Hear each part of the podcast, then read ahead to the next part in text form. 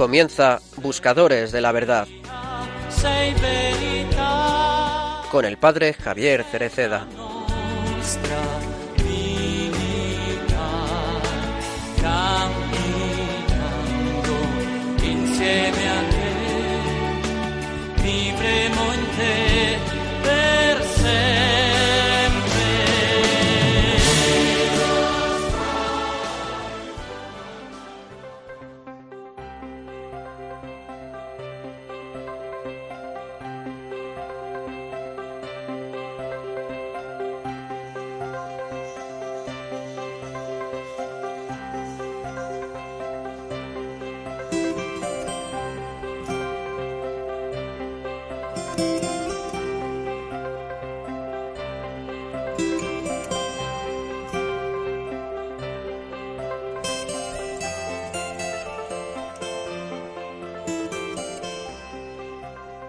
Nos podemos preguntar entonces, ¿qué significa acoger el don de Dios que es Jesús?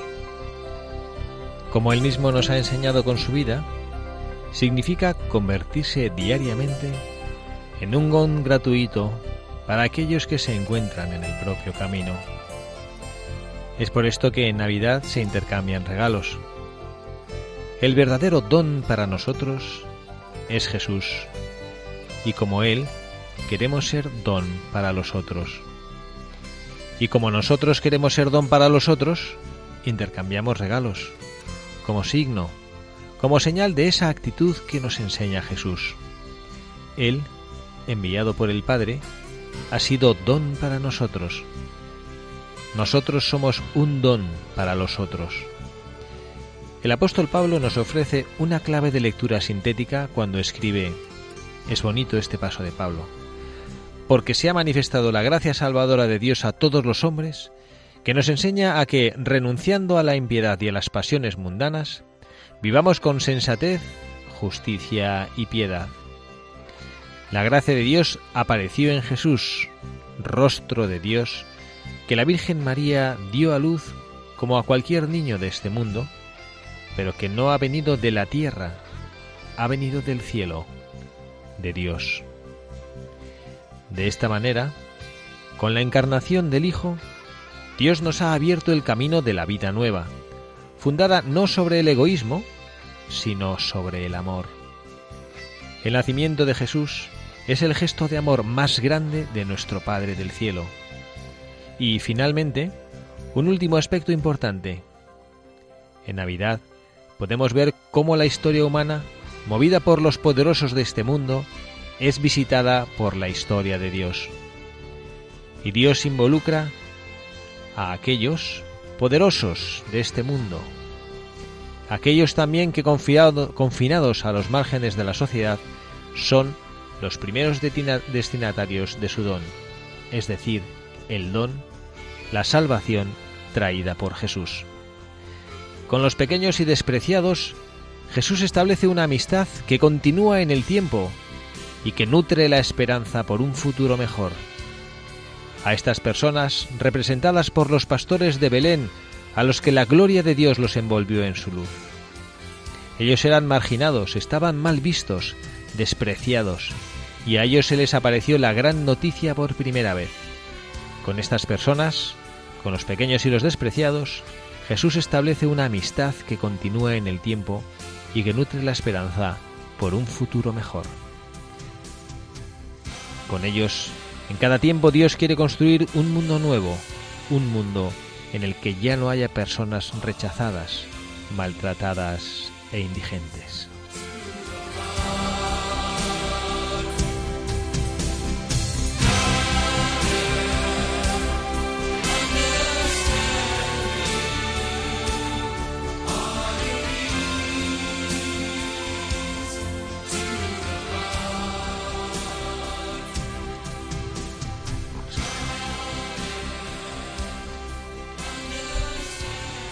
Muy buenas tardes, queridos amigos, queridos oyentes de este programa Buscadores de la Verdad, en este nuevo sábado 22 de diciembre, día de la lotería. Quizá alguno de los que nos escucha, alguno de nuestros amigos Buscadores de la Verdad, la fortuna en forma de lotería le ha tocado.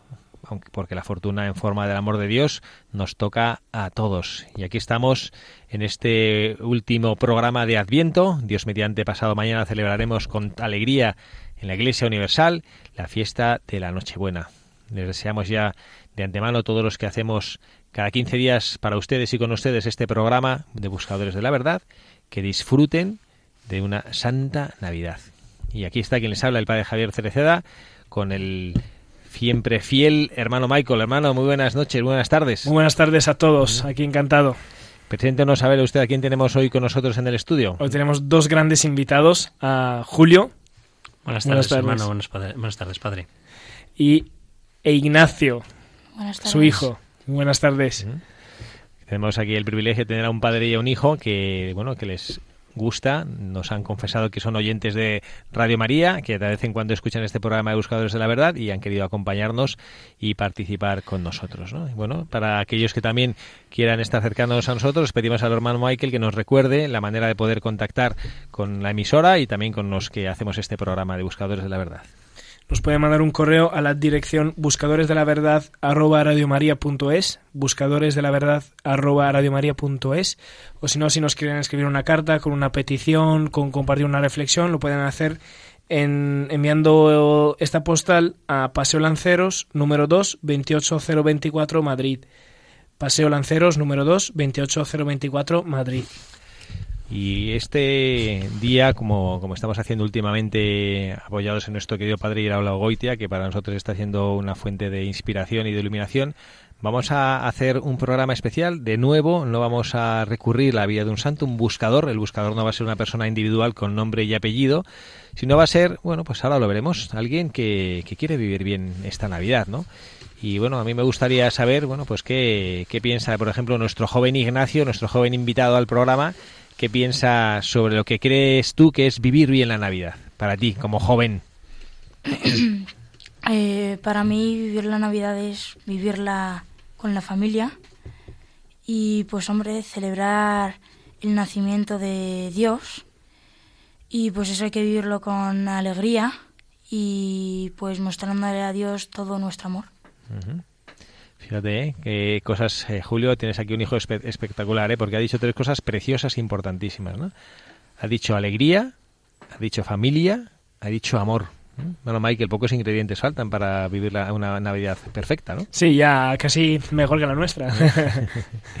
y Julio, a ti, que como padre de Ignacio, como padre de familia, ¿qué crees tú que, que es vivir bien la Navidad? Pues yo, yo recalcaría lo que también ha dicho Ignacio, ¿no? Es celebrar el nacimiento de Dios, ¿no? Es cierto que para los cristianos tenemos, tenemos dos momentos en, en el año que son, son, espectaculares, ¿no? Aparte importantes, ¿no? Una es la, Semana Santa y otra es la Navidad, ¿no?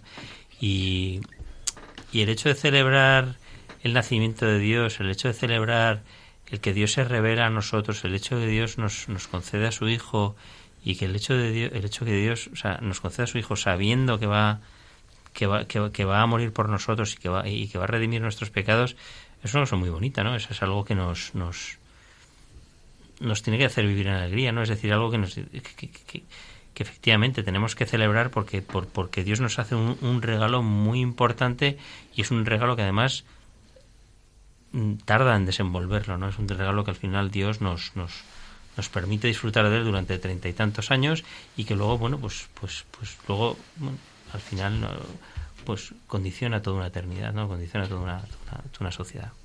Yo me acuerdo, padre, que la Navidad, no sé, yo cuando estaba en mi casa, es un periodo, no sé, yo hablando también con chicos en el colegio y con padres, que es un periodo muy familiar, ¿no? Y yo me acuerdo que cuando uno lo ve, no sé, uno ve el Belén, eh, bueno, yo me acuerdo que el Belén en mi casa éramos mi hermana y yo, que lo preparábamos, siempre nos peleábamos porque cada quien quería saber dónde mejor estaba la, la estatua en el Belén pero al final cuando lo miramos siempre nos da como ternura ver esta familia ahí representada y, y como que también el periodo navideño facilita mucho el encuentro familiar, ¿no?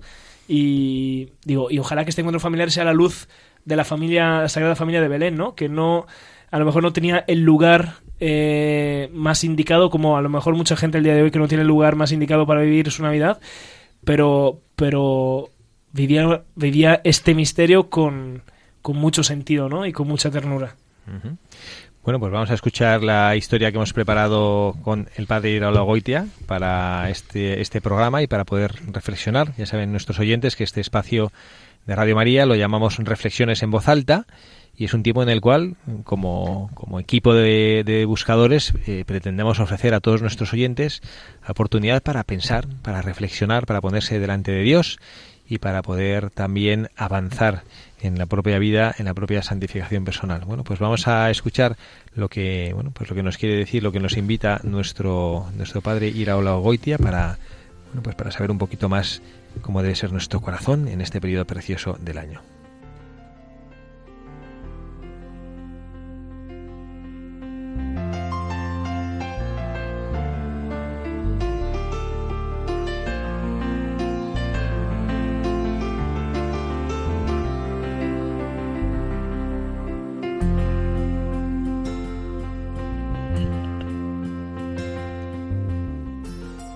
Los planes para la Navidad.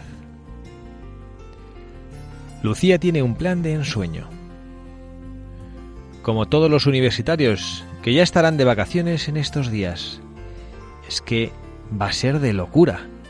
Está comprometida ya para casi todos los días. Verás, lo tiene todo apuntado en su agenda. El jueves sale con Chuchi, el viernes con Tono, el sábado fin de semana en la sierra. Uf, no hay tiempo, señor. Es que no le queda aún a tiempo para tantas obligaciones que tiene. Y todavía sin mandar un montón de felicitaciones de Navidad. Y las pruebas con la modista de ese traje tan precioso que va a dar la hora en la fiesta que dan los condes de López en Nochevieja. En fin, un plan de fantasía, pero un plan agotador. Todo sea por estas benditas Navidades, que son la fiesta con más solera. Todo sea por el Niño Jesús, porque eso sí, ella va a asistir a la misa de gallo con las antiguas alumnas del colegio. Esa puerta cerrada y por rigurosa invitación. Así da gusto. Resulta una misa donde una no se encuentra sino con gente bien. Da gusto. Debería ser así siempre. Debería haber misas de primera y de segunda y de tercera. Exactamente como los funerales y como las bodas, con la diferencia de que a esas misas no pudiera ir más que la gente que pagara una entrada de primera. Así se reuniría una buena ayuda para la iglesia y para el culto, y por otra parte, una se encontraría con más frecuencia con sus amistades a la salida de misa. En fin, que las navidades se presentan con un plan de locura. Lucía va a poner desde ahora sobre su mesía de noche el niño Jesús de alabastro que le trajo tía Isabel de Suiza, y es que se lo va a comer a besos. Paco tiene un plan bárbaro. A base del sueldo extraordinario y de las propinas, porque sabe usted, Paco es el repartidor de no sé qué a domicilio, y se le ha ocurrido un plan bastante bueno para conseguir aguinaldos. Este año ha hecho imprimir unas tarjetas navideñas con un grabado en colores vivos en el que aparece él, en actitud de besamanos versallesco, sonrisa, gorra en la mano, etc. Y como todo texto, la siguiente impepinable tarjeta. Francisco Rueda Fernández, su servidor más seguro, le desea Santas Pascuas y un feliz año futuro. Esta es la cuarteta que estuvo a punto de ser quintilla, pues tenía preparado un quinto verso, pero solo el precio de un duro, verso que decidió suprimir, para no impedir el que alguna señora buena le diera dos duros en vez de uno. Con esta jugada de felicitaciones, Paco sabe que va a coleccionar una buena mano de duros para organizar la segunda parte del plan de Navidades. Y esta segunda parte va a consistir en que durante todos estos días se va a ir a vivir a todo tren, a comer bien y a beber bien. No va a reparar en gastos y se lo va a pasar imponente. Eso sí, a misa de gallo, desde luego, es tradicional. Él no va durante el año más que algún que otro funeral y algún que otro entierro, pero la misa de gallo es tradicional. Ese día no falta allí ninguno de los amigotes, para que luego no digan que uno no es cumplidor y que no toma la religión en su justa medida. Después de misa, cisco de órdago en casa de fulano, orfeones, amistad, escándalo, barullo, buen humor y plena concordia hasta la salida del sol. Y en Nochevieja eso y mucho más, y además por la calle. Paco es plenamente partidario de estas fiestas de Navidad. Lo que dice Paco es que el que inventó la Navidad sabía muy bien lo que se hacía. Asunción y Ricardo lo tienen ya todo pensado porque les va a tocar el gordo. Asunción juega 2.50 con la lechera, un duro en la tienda de comestibles y otro duro con las de la frutería. Además, Ricardo juega dos duros con los del taller y un duro con los del bar Vicente. Están seguros de que este año les toca y ya lo tienen todo pensado. Lo primero, ponerse al tanto con todos. Después, a llevar a Paquito al especialista, a hacer ropa a los niños y hacerse un abrigo para ella misma. Sí, señora, alguna vez le ha de tocar el turno a una. Luego, a Asunción se le ha ocurrido otra cosa. Ya sabes, Ricardo, luego, si nos toca, habría que dar algo también a los pobres. Ya sabes, es la Navidad. Sí, mujer, más pobres no íbamos a ser por eso, aunque no nos toque. Yo ya pensaba entrar un día a comer con nosotros a los dos chiquillos de la pobre Manuela, siquiera coman un poco decente, alguna vez. Al fin y al cabo Navidad es para ser buenos, es para ser mejores con los demás. Asunción sigue pensando en todo lo que va a hacer cuando le toque el gordo, y se va a preparar un pequeño nacimiento que les hace todos los años a los niños. Angelines, que ya se va enterando de muchas cosas, le pregunta, Mamá, ¿a la Virgen y a San José les tocó el gordo de Navidad? No, hija, no les tocó. Entonces no había lotería. ¿Y comieron mucho turrón? No, hija, tampoco tuvieron turrón. ¡Qué fastidio! Vaya plan. Es como si no hubieran tenido navidades, ¿verdad, mamá? Asunción en realidad tiene que pensarlo bastante antes de responder a Angelines. Los niños sacan a veces unas conclusiones terribles. Y lo peor es que las sacan a base de los datos que les hemos dado nosotros, los grandes. Asunción tiene que explicar a Angelines que la Navidad no consiste en el gordo, en el turrón, en la juerga, sino en otra cosa. Asunción se da cuenta de ese frío que va invadiendo nuestra fiesta más amable. Navidades sin el niño Jesús. José y María no tenían plan. Ni jugaban a la lotería, ni habían comprado turrón, ni habían recibido paga extraordinaria. Tuvieron que comenzar la fiesta marchándose de casa y emprendiendo una caminata de 120 kilómetros cuando llegaron a Belén y allí nadie los quiso recibir en sus casas. Es que los de Belén tenían ya todos su plan, su plan de Navidad, y, y, francamente recibir en casa a aquellos dos pobretes les estropeaba el plan. Los de Belén tenían todos su plan para aquellas Navidades, un plan sin José y María, un plan sin el niño Jesús. Un plan de Navidades muy parecido a bastantes de nuestros planes de Navidades, donde tampoco hay sitio para estos tres pobrecillos. Había un burro y una vaca en un establo de las afueras, que tampoco tenían plan de Navidades y dejaron sitio a María y a José. A medianoche llegó el niño Jesús. Estaba oscuro, hacía frío, se oía llorar al niño. ¿Qué plan de Navidades, José? ¿Qué plan de Navidades, María? ¿Qué plan?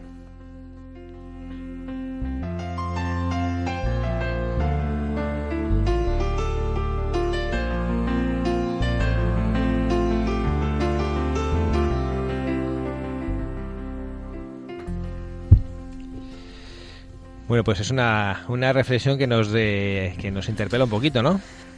Esto es eh, brutal, diría yo. Es increíble la reflexión.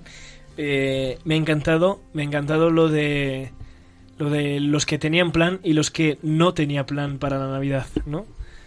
Y, y, yo mientras lo leía y tal eh, buscaba de no sé de poner cara a, a, este Paco y a Asunción y tal, ¿no? Yo me preguntaba y en Belén, además de los de los de la posada, eh, quién tenía ya su plan y quién no tenía su plan, ¿no? Además de la Sagrada Familia o de los o de los que ya sabemos, ¿no? Y no sé, y a mí me vino en mente varios personajes que, que no sé, el, no sé, un San José, eh, la Virgen María, los pastores, eh, Zacarías, eh, me imagino que a lo mejor él también vivía la Navidad, pero le sorprendió en el templo el, el, el ángel que le, que le diese esta misión, ¿no? Y Isabel no tenía plan, cuando todas las mujeres de la época tenían ya su plan para, para tener muchos hijos, para ver si le tocaba el Mesías, Isabel, pues la estéril se quedó sin plan, o sea, ¿no? Y bueno, no sé, uh, hay que... Me gustaría desentrañar un poco eso, ¿no?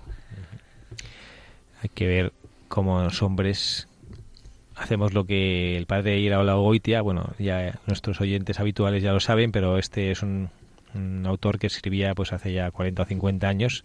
A lo mejor si algún jovencillo escuchando no sabe lo que era un duro, ¿no? Un duro eran 5 pesetas, es como decir ahora 5 euros, ¿no? Y bueno, pues eh, esto de que decía unas navidades sin Jesús. Pues ha pasado mucho tiempo, pero esto se hace muy real. A veces también nosotros nos, nos dedicamos a, hacer y a celebrar las navidades sin Jesús. Y estamos haciendo los planes.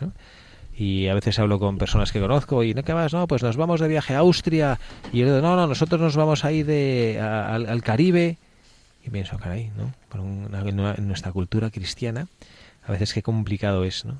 Y bueno, pues a mí me gustaría que nosotros en este programa pues tributásemos honor a esa sagrada familia, San José, la Virgen María, el Niño Jesús, que en esas condiciones tan difíciles, tan precarias, se entregaron y cambiaron con su generosidad y con su amor la historia de la humanidad. Dios nuestro Señor, que decide entrar en el mundo, la Santísima Virgen María, la criatura más perfecta que jamás haya existido y más pura, acepta recibir en su seno al Hijo de Dios y San José, cooperador indispensable en esta obra, acepta con fe, a pesar de las dificultades iniciales que tuvo para comprender lo que Dios le pedía, acepta con fe servir al Señor desde la, desde la discreción, me impresiona siempre ver que no hay una sola palabra en la Sagrada Escritura que, que sea asignada a San José, no dice ni una sola cosa, pero con su vida, con su generosidad y con su amor, cambia el curso de la humanidad. Y creo que lo que podríamos hacer nosotros ahora es dedicarnos un poco a pensar sobre distintas figuras del Belén o figuras que debieron vivir en torno cercana, cercanamente a Jesucristo y a su sagrada familia en ese, en ese momento. Para nosotros también lograr el fruto, el objetivo que tenemos que perseguir en esta Navidad, como en nuestra vida cristiana, y es conocer y recibir mejor el amor de Jesucristo. El otro día me pasó, hace tres días, me pasó en el colegio, antes de que empezaran las vacaciones de Navidad, hace dos días, perdón, anteayer fue, el jueves, que vinieron los Reyes Magos al colegio y eh, a los niños de primero de primaria que se acercaban y los Reyes Magos les habían preparado un regalito, les habían preparado un pequeño dulce y una cosa que les habían traído de Oriente a nuestros niños, que son los ayudantes de los Reyes Magos, pues eh, uno veo que estaba como muy llorón, ¿no? Muy, muy, muy timorato, muy temeroso. Y le digo, ¿pero qué te pasa? ¿Qué te pasa? No, me dice que tengo miedo. A miedo a los Reyes Magos. Y le dije yo, hombre, pero si los Reyes Magos traen muchos regalos a los niños y les quieren mucho. Y el niño llorando me dice, pero a los, solo a los que se portan bien. Haciendo que este pobrecillo eh, sentía que no se había portado demasiado bien como para que los Reyes. ¿no? Y a mí esta anécdota de un niño pequeño y sencillo, que bueno, pues yo la acompañé, le di la mano, le llevé con el Rey Mago, que pues le habló con muchísimo cariño y el niño se, se fue feliz con su piruleta y con su regalito, ¿no? Y para mí esta anécdota me ha dejado algo en lo que creo que todos nosotros podemos pensar. Y es la primera reflexión. Hemos quedado aquí en este equipo de buscadores que cada uno, también Ignacio, el jovencillo ¿eh? de, este, de este, este colaborador de este programa, también vamos a querer compartir con cada uno de nos, con todos nuestros oyentes, cada uno de nosotros, algún personaje que le, bueno, pues que le, que le dice algo, que le edifica, que le ayuda a preparar, como nos ha hecho Ignacio al inicio, en familia, en amor y en alegría, que le ayuda a preparar estos días maravillosos que nosotros vamos a vivir, ¿no? Y para mí este niño es pues como un pastorcillo que se acercaba al portal de Belén y que se acercaba con ese temor. Y, para mí la enseñanza, y que es lo que traté de decirle luego a este niño, y es que no, que no dude del amor del niño Dios. Que no dude de que Dios nuestro Señor se encarna por amor a todos, también a los que no nos portamos bien. No viene Jesucristo al mundo solo para atender a los perfectos. Viene para amar a todos, a los que tienen el privilegio y la gracia y la fortaleza de vivir en santidad, y viene también para rescatar de la esclavitud del mal, de la indiferencia, del pecado, aquellos que están en las garras del enemigo de nuestra alma.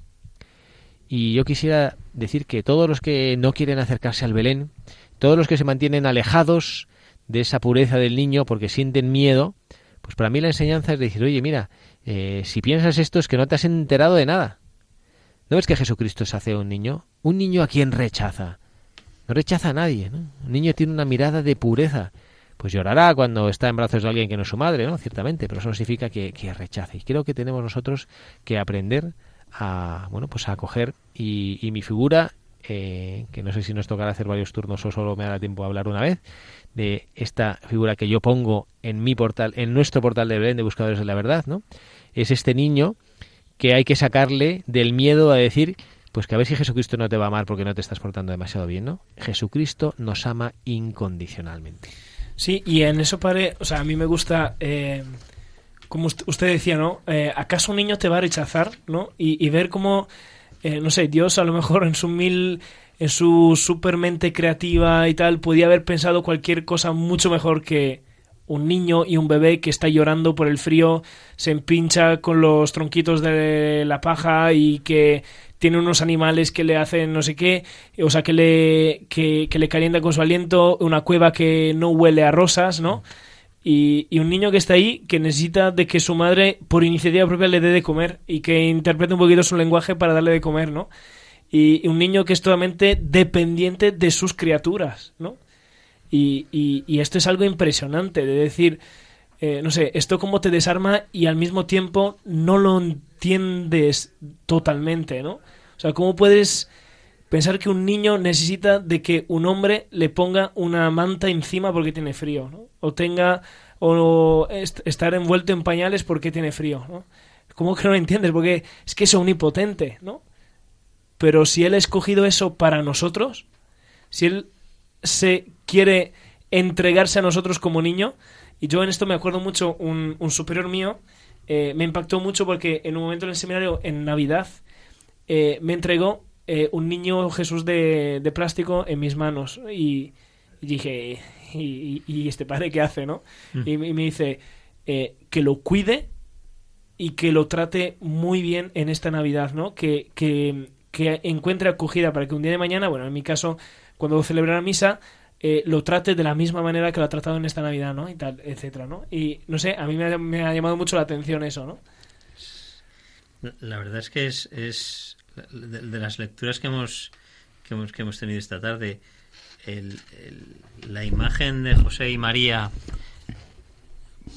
pues eso, en una, en una época donde no, donde no existía la Navidad, efectivamente, o sea, nos hace entrar un poco en el, en el contexto, ¿no? Y, y, me parece muy bonito, ¿no? Porque al final lo que nos está, lo que nos está diciendo, bueno, pues si bajamos a lo, a lo tangible, decimos, bueno, pues, acordaos de cómo era esto antes de la Navidad y ahora que tenemos Navidad, ¿no? Es decir, acordaos lo que era esto antes de que existiese Dios o de que Dios hubiese revelado ante, ante nosotros con su Hijo a lo que es ahora, ¿no? Ahora tenéis tenéis una imagen, tenéis algo, algo en, en, lo, en, en, lo, que poder confiar, algo que se ha revelado hacia vosotros, ¿no? Algo, algo más tangible que amar, ¿no? Y, y volviendo a esta imagen de, de, de, de, cómo de cómo el Señor se presenta en un momento, pues yo, yo a, a mí me viene mucho la imagen de, Zacarías e Isabel, ¿no? Y, y es una cosa que, que, que siempre me ha, me, me ha, impresionado, ¿no? De toda esta, de, esta de este periodo de la Navidad por, por cómo el Señor se nos anticipa, cómo el Señor se presenta a Isabel, cómo Isabel representa ese, ese pueblo de Israel, ese pueblo estéril, ese pueblo, por decirlo de alguna manera, desesperado, ¿no? Y cómo, y cómo, cómo busca perfectamente la imagen de una, de una, de una señora mayor, es decir, de un pueblo, de un pueblo pues ya consolidado, ¿no? Como era el pueblo de Israel, un, pero que a su vez era un pueblo pues pues pues que le faltaba algo no y ahí Dios se aparece o, el Espíritu se aparece a, Isabel le revela que, que, que, va a tener un hijo. Y es impresionante no y, a mí es, es, esa figura me parece me, parece muy significativa no para todas estas fiestas no es decir y, a su vez me parece muy actual no es decir cómo Dios efectivamente ahora que nos queremos una sociedad muy muy muy, muy, muy actual, muy, muy, muy, muy, desarrollada y tal, pero cómo Dios en el fondo está ahí delante de nosotros y cómo Dios está siempre presente y, está presente aunque nosotros seamos un pueblo o seamos un, un, una iglesia que, que, que, que, no, que quizá no lleguemos, no, lleguemos a las alturas que podemos presentarnos, ¿no? O sea, que plantearnos, ¿no? Me parece, me parece muy, muy, muy bonita esta imagen de, de, Isabel, de cómo, de cómo, de cómo la prima de, María se entrega también, cómo, cómo confía, cómo, cómo, bueno, cómo al final, bueno, es, es cómo, cómo, representa esta iglesia, esta iglesia que debe ser obediente y a su vez agradecida, en fin, es, es para mí es muy bonito, ¿no? A mí una imagen que me parece muy importante y muy bonita también del Belén son los pastores, porque, bueno, ellos pues son un grupo muy humilde, muy sencillo, y pues el ángel decía parecérsele a ellos, que viven de lo justo, y no va a anunciarles la venida de, del Hijo de Dios a alguien rico, con mucho dinero y con poder, eh, sino que se lo anuncia a ellos y ellos van eh, pues directamente al portal a visitar a, pues al Hijo de Dios y me parece una escena muy bonita, pues porque nosotros podríamos ser esos, pues que esos pastores, gente humilde y sencilla, pero que sin embargo Dios les ama y les quiere y pues a veces les nos puede llegar a sorprender. Qué buena reflexión, Ignacia. Además, esto era así, ¿eh? porque los pastores en la época de Jesucristo eran personas eh, que en las que no se confiaba, no confiaban en los pastores. Los que les encargaban el cuidado de las ovejas siempre desconfiaban de ellos. Si esquilaban la lana, siempre iban a ver si les estaban robando lana o no. ¿no? Ellos como que tenían, eran personas que, que sufrían de la desconfianza de los demás. Y efectivamente, como tú bien dices, ¿no? eran eh, personas muy sencillas y Jesucristo, y es una enseñanza que, porque Jesucristo todo lo que hace tiene un sentido, no hace cosas al azar. Y cuando Él quiere aparecerse a criaturas suyas, a quienes les manifiesta en primer lugar su gloria es a los pastores, es decir, a la gente más despreciada de la época en la que vivió su hijo, ¿no? Vamos a, como, como nos gusta hacer en, nuestro programa, vamos a, tener una pequeñísima pausa ahora, no pausa del programa, sino de nuestro hablar, para dejar que el Espíritu Santo, a través de la música, ya sabemos que el arte, la música es un arte, también nos acerca a Dios y vamos a intentar que, bueno, pues que esta música nos, nos impulse, nos acerque a, a estas realidades que nosotros ahora estamos contemplando.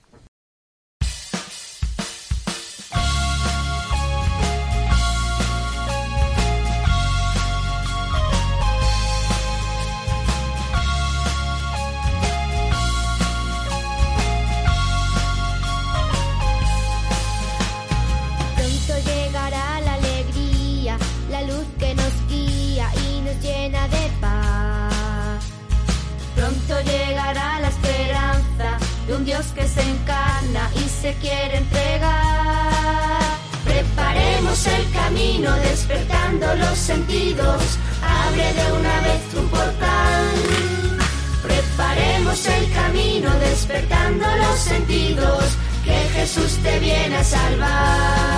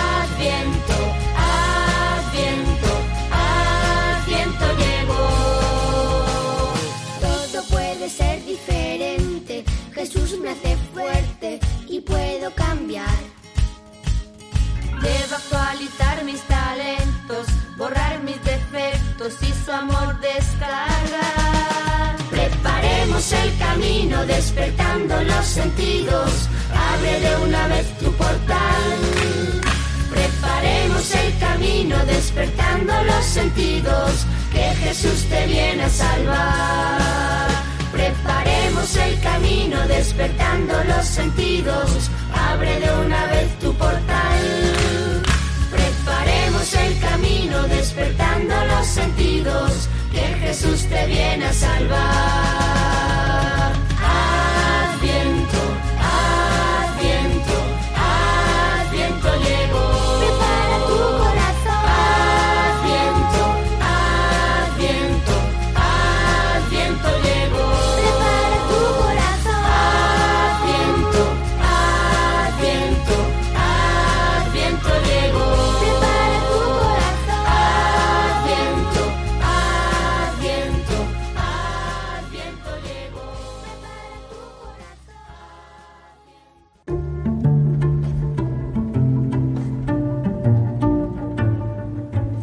Cuando decimos que en Adviento pedimos la venida del Salvador, no hablamos de teorías.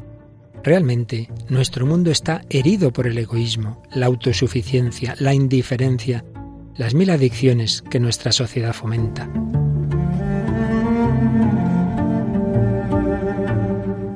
Por ello, Jesucristo quiere nacer de nuevo en nuestro corazón para liberarlo y hacerlo capaz de amar.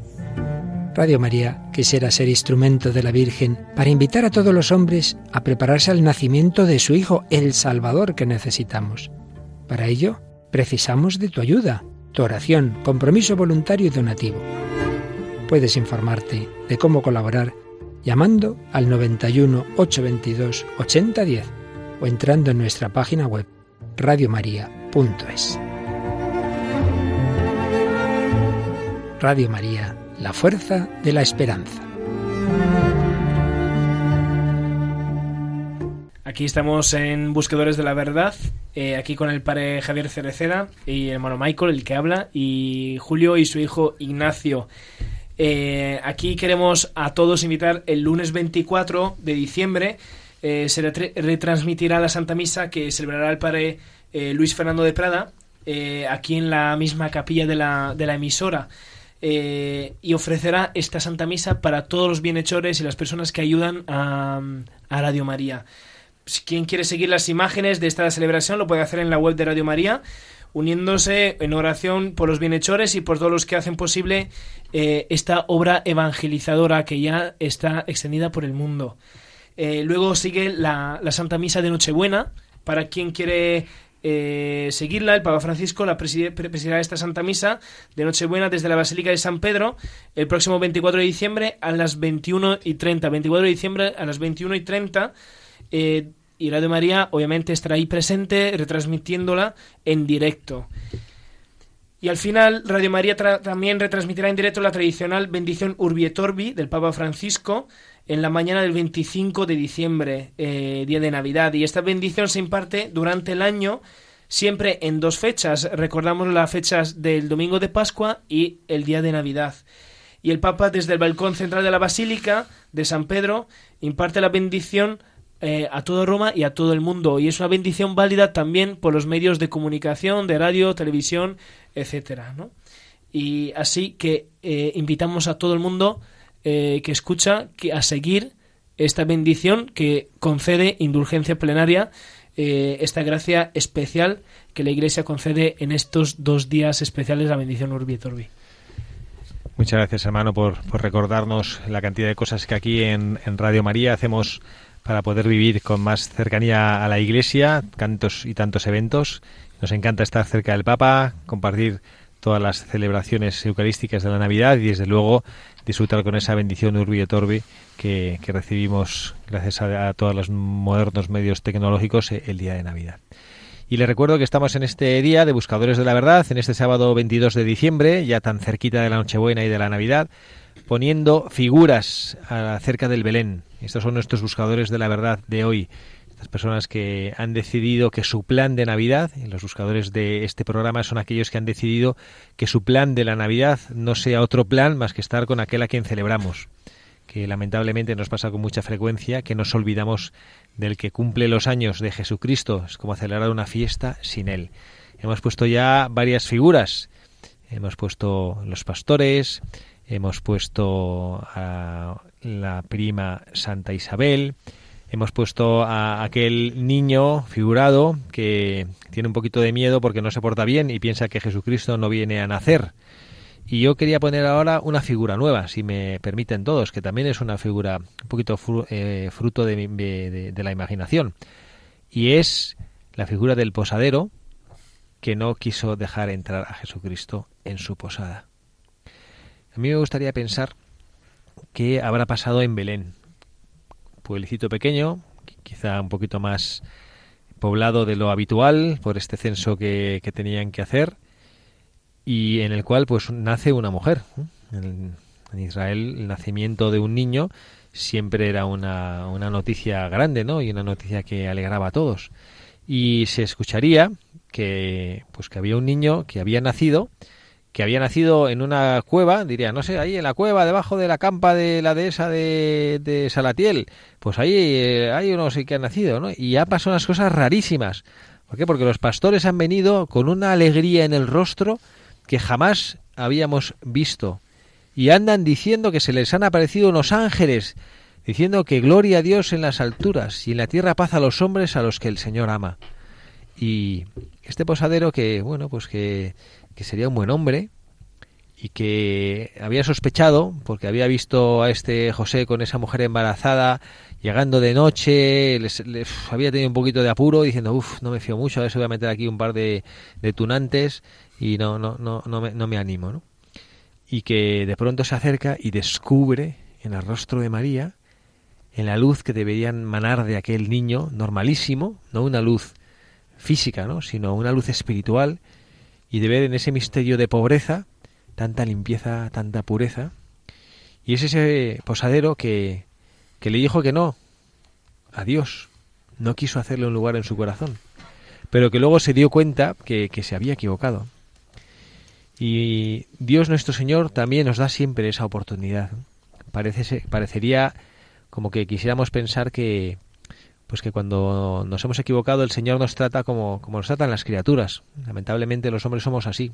Cuando alguien nos ha defraudado o alguien nos ha fallado, enseguida le tachamos de nuestra lista y no le damos la oportunidad de explicarse. Cuando alguien nos ha hecho daño, no somos capaces de pensar en él, porque habrá hecho él esto, basta y, y nos quedamos y nos entramos en nuestro dolor y en nuestra rabia. Cuando nosotros incluso hemos defraudado al Señor, pues también nos quedamos con nosotros y, nos, nos, enrocamos en nuestro dolor y en nuestra tristeza, que son buenos, pero, pero a lo mejor no son exactamente lo que Dios espera.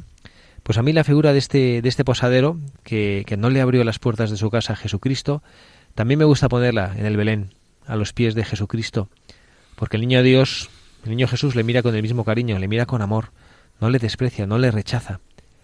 Y bueno, pues les confieso que a mí me da esperanza, ¿no? Porque yo me veo identificado con ese posadero que, que le ha dicho que no al Señor y que ha sentido llamar a, la puerta y le ha dado pereza. Yo hoy, Señor, ya estoy tumbado en la cama, estoy dormido, ya están toda mi casa con las luces apagadas. No me vengas a incordiar, no me vengas a incomodar, Señor. Y luego uno dice, pero ¿qué he hecho? Dándole la espalda al Señor.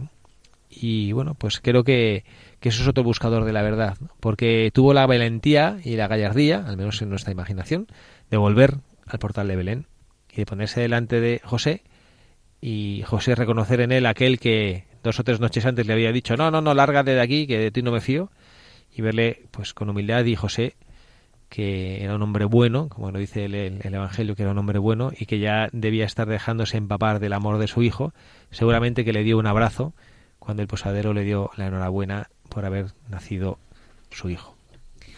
Sí, ahora, no sé, yo, ahora que estamos compartiendo toda esa reflexión, me vienen muchísimas cosas en la cabeza.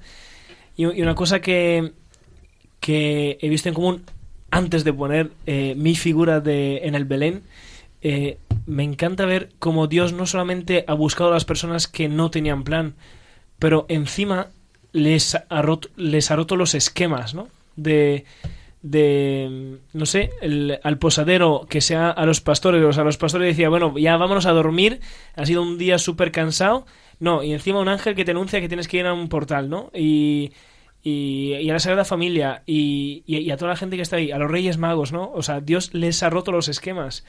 Y, y como que también nosotros que nos acercamos al Belén, eh, como otros eh, que pueden pueden ser espectadores o protagonistas, eh, nos rompe los esquemas. ¿Cómo puede tanta pureza nacer en un lugar tan asqueroso, ¿no? ¿Cómo puede la Virgen María ser una persona tan pura y estar en un lugar que da asco, que da asco solamente olerlo y no verlo, ¿no? Y, pero encima Dios ha nacido ahí y ha, escogido la mugre, entre comillas, para dónde nacer. Entonces, esto como compartía usted al, al inicio, padre, ¿no? De, eh, de la gente que no se quiere acercar porque no se siente digna.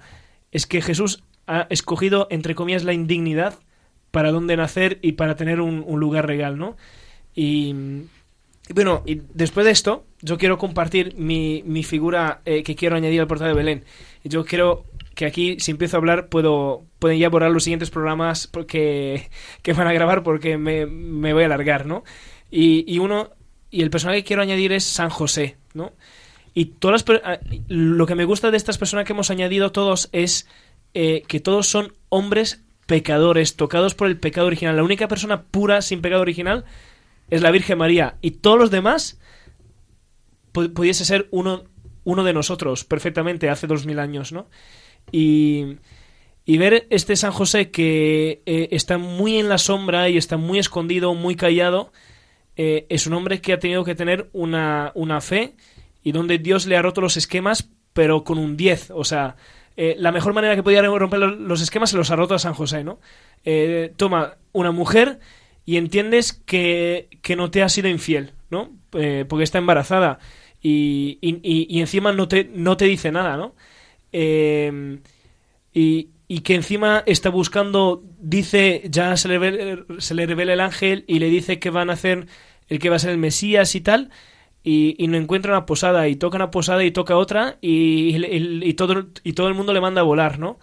Y, y como entre frustración y rabia, decir, Señor, ¿esto has escogido? O sea, eh, me acuerdo un padre en una meditación que nos decía que San José solamente en entrar en la cueva y oler la cueva, como que se salía como enfadado, ¿no? De decir, este lugar le tengo que dar a mi mujer y al niño que van a hacer, que va a ser el Mesías, ¿no?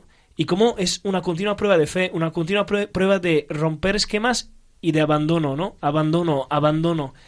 Y, y yo creo que el niño Jesús a lo mejor es verdad que no encontraba en, en el portal un lugar agradable materialmente, pero en el corazón de estas personas de San José y tal, pues ahí encontraba el verdadero portal, ¿no? De una persona que se sabía abandonar en Dios, una persona, como usted compartió antes, padre, eh, que, sa- que sabía pedir perdón por no haber dejado sitio, etcétera, etcétera, ¿no? Y volviendo otra vez un poco al personaje del, del- posadero, ¿no? Al final, ¿cuántos de nosotros al- en, en- el día a día somos ese posadero, ¿no? ¿Cuántas veces nosotros no, no, queremos acoger, ¿no? La, no queremos acoger a Dios, ¿no? Como, muchas veces mm, no, no, no, no, no confiamos en el Señor, no nos, de- no nos dejamos llevar por el Señor, ¿no? Y,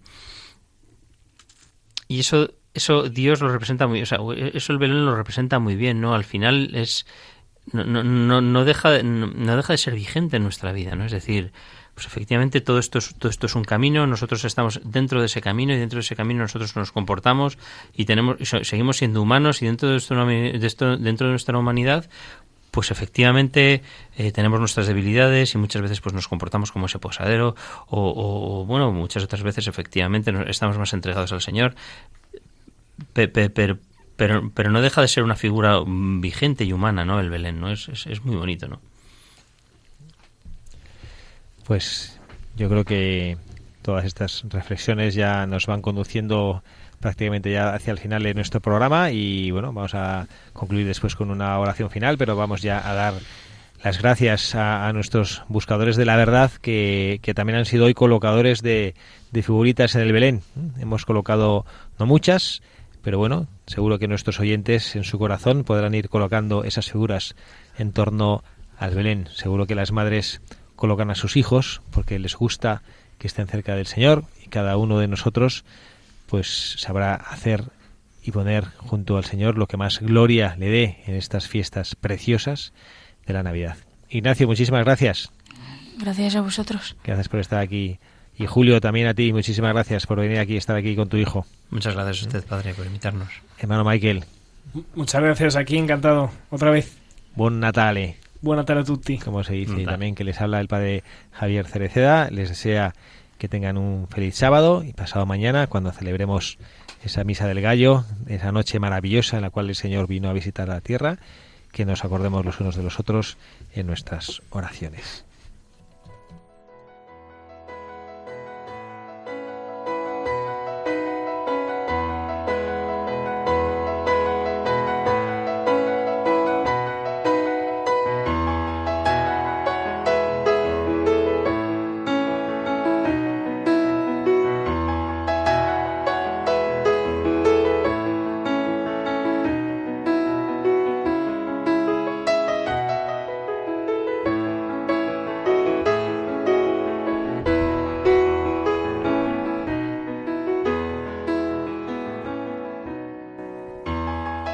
Prodigioso, nada extraordinario, nadie es nada espectacular, se da como señal a esos pastores a los cuales los ángeles les hacen correr hacia el portal. Ahí encontrarán solamente un niño envuelto en pañales, que es como los demás niños, que necesita los cuidados maternos, quizá más porque ha nacido en un establo y no está acostado en una cuna, le han depositado en un pesebre. Qué curioso que la señal de un Dios todopoderoso, de aquellos que se acercan a verlo, atraídos por ese mensaje sobrenatural de unos ángeles que se aparecen, pues la señal de que Dios es ese niño es su pobreza, que Él necesita ser ayudado, que necesita ser alimentado, que necesita ser cubierto para no pasar frío. Señor, cuando nos colocamos delante de este portal de Belén, que es un misterio para nosotros, te pedimos la inocencia y la sencillez del corazón de los niños, para que no nos empeñemos en mirar las cosas que no comprendemos o para las cuales no encontramos explicación, sino para que nos dejemos abrazar por ese misterio bellísimo y profundísimo del amor de Dios.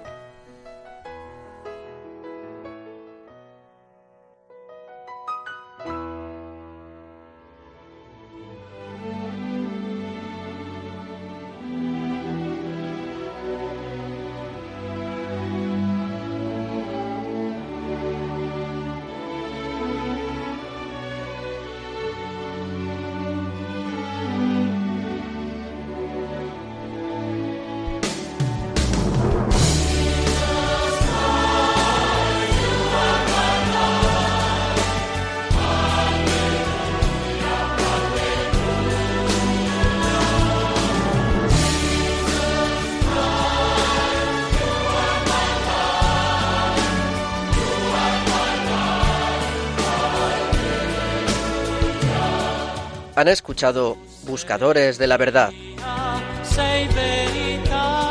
con el padre Javier Cereceda.